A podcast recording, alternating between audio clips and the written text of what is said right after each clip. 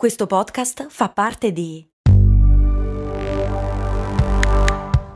Voice Podcast Creators Company. La notizia è freschissima anche se cade in un momento rovente. È stato sviluppato in Australia un vaccino contro la malaria basato sull'mRNA, cioè sulla stessa tecnologia dei vaccini anti-Covid.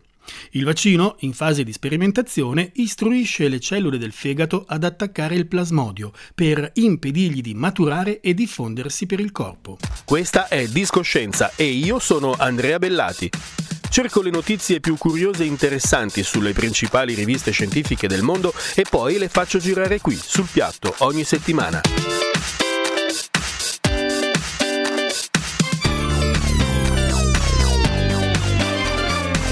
Discoscienza, la scienza suona bene. Suona bene. Ma che cos'è la malaria? Già il medico greco Ippocrate, V secolo a.C., indicava l'aria mefitica delle paludi come responsabile di una delle malattie infettive più diffuse. Le prime testimonianze scritte della malaria sono però molto più antiche e se ne trova traccia in testi medici e religiosi sumeri, assiri, egiziani e cinesi. Il termine malaria comparve a Venezia nel 1571.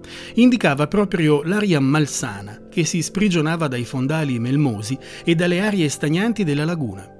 La parola si impose col tempo come nome ufficiale della malattia, anche se il termine francese paludisme descrive ancora e con maggior precisione l'origine del morbo. Nel comune di Lugnano in Teverina, in provincia di Terni, c'è una necropoli di bambini che risale al V secolo d.C. Il cimitero, scoperto nel 1987, conserva i corpi di decine di bambini, neonati e feti abortivi, uccisi da una repentina e micidiale diffusione della malaria. Le sepolture appaiono frettolose, tra gli scheletri si trovano pochi ninnoli, giocattoli come una bambolina d'osso oppure un braccialetto.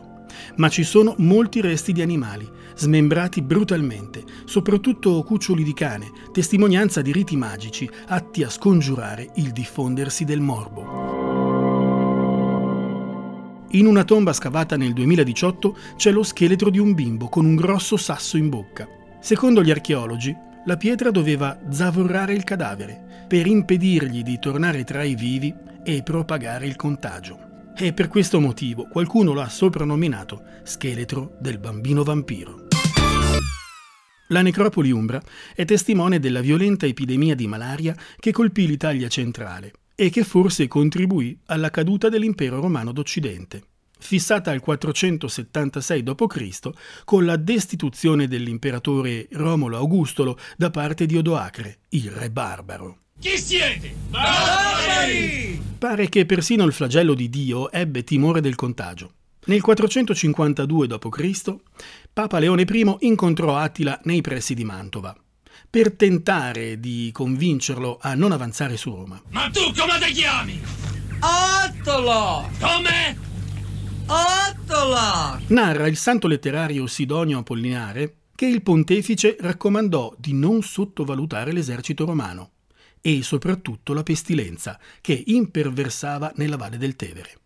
Attila seguì il consiglio, anche se, secondo diversi storici, l'argomento principale del Papa fu un cospicuo gruzzolo d'oro. A come atrocità, doppia T come terremoto e tragedia, I come ir di Dio, L come lago di sangue e A come adesso venga e ti sfascia le corna. Attila seguì il consiglio e morì l'anno successivo nel suo palazzo per una banale emorragia.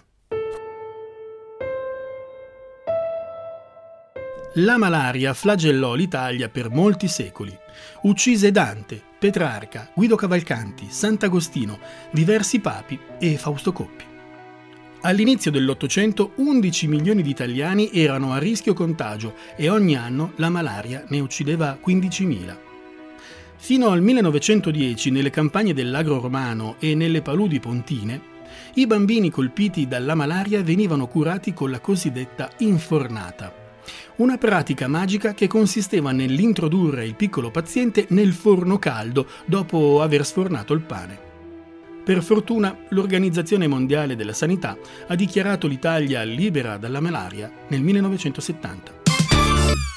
Il legame tra paludi, zanzare e malaria fu chiarito quando nel 1880 Charles-Louis Alphonse Laveran, un medico militare francese di stanza in Algeria, osservò per primo il plasmodio nel sangue dei soldati. I protozoi del genere Plasmodium sono organismi unicellulari, parassiti assoluti, cioè incapaci di vivere anche solo per un istante al di fuori del corpo di un ospite. La malaria si diffonde grazie a una catena ininterrotta di trasmissioni del plasmodio, dalla zanzara all'uomo e viceversa. La zanzara del genere Anopheles preleva il sangue di una persona malata. Il plasmodio si insinua nelle ghiandole salivari dell'insetto e si diffonde quando la zanzara punge un'altra persona. Si suppone che il plasmodio sia originario dell'Africa e che da lì si diffuse prima nel bacino del Mediterraneo, poi in Mesopotamia e infine in Oriente.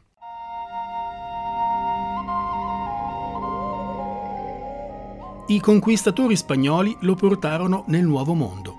Le Ande risposero offrendo la sola e unica cura. Il chinino si estrae dalla corteccia di un albero di montagna andino. Narra una leggenda che Ana de Osorio, contessa dei Cinchon e moglie del viceré del Perù, guarì dalle febbri malariche grazie alla corteccia miracolosa e che per questo Linneo battezzò la pianta con il nome scientifico Cinchona officinalis.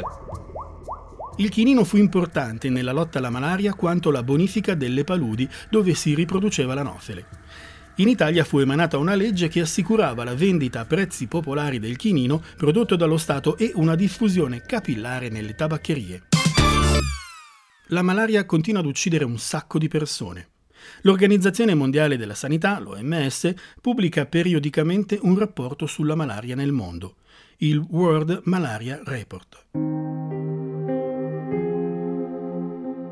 Nell'ultimo rapporto del 2020 si legge che 229 milioni sono i casi stimati globalmente in 87 paesi, 409.000 il numero di decessi. I bambini di età inferiore a 5 anni rappresentano il 67% dei decessi per malaria nel mondo.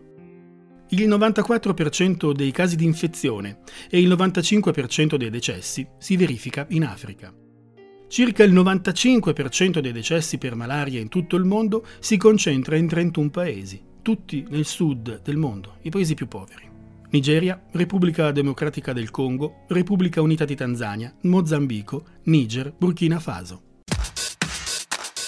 Tra l'eredità che ci ha lasciato il Covid, i vaccini a mRNA sono tra le poche cose positive. E ora questa nuova tecnologia per sviluppare vaccini potrebbe salvare centinaia di migliaia di vite all'anno, soprattutto bambini, e soprattutto nei paesi poveri. Nella speranza di vedere realizzata questa nuova generazione di vaccini per una delle malattie più antiche, Discoscienza vi saluta, vi dà appuntamento per la prossima settimana. Ciao da Andrea Bellati.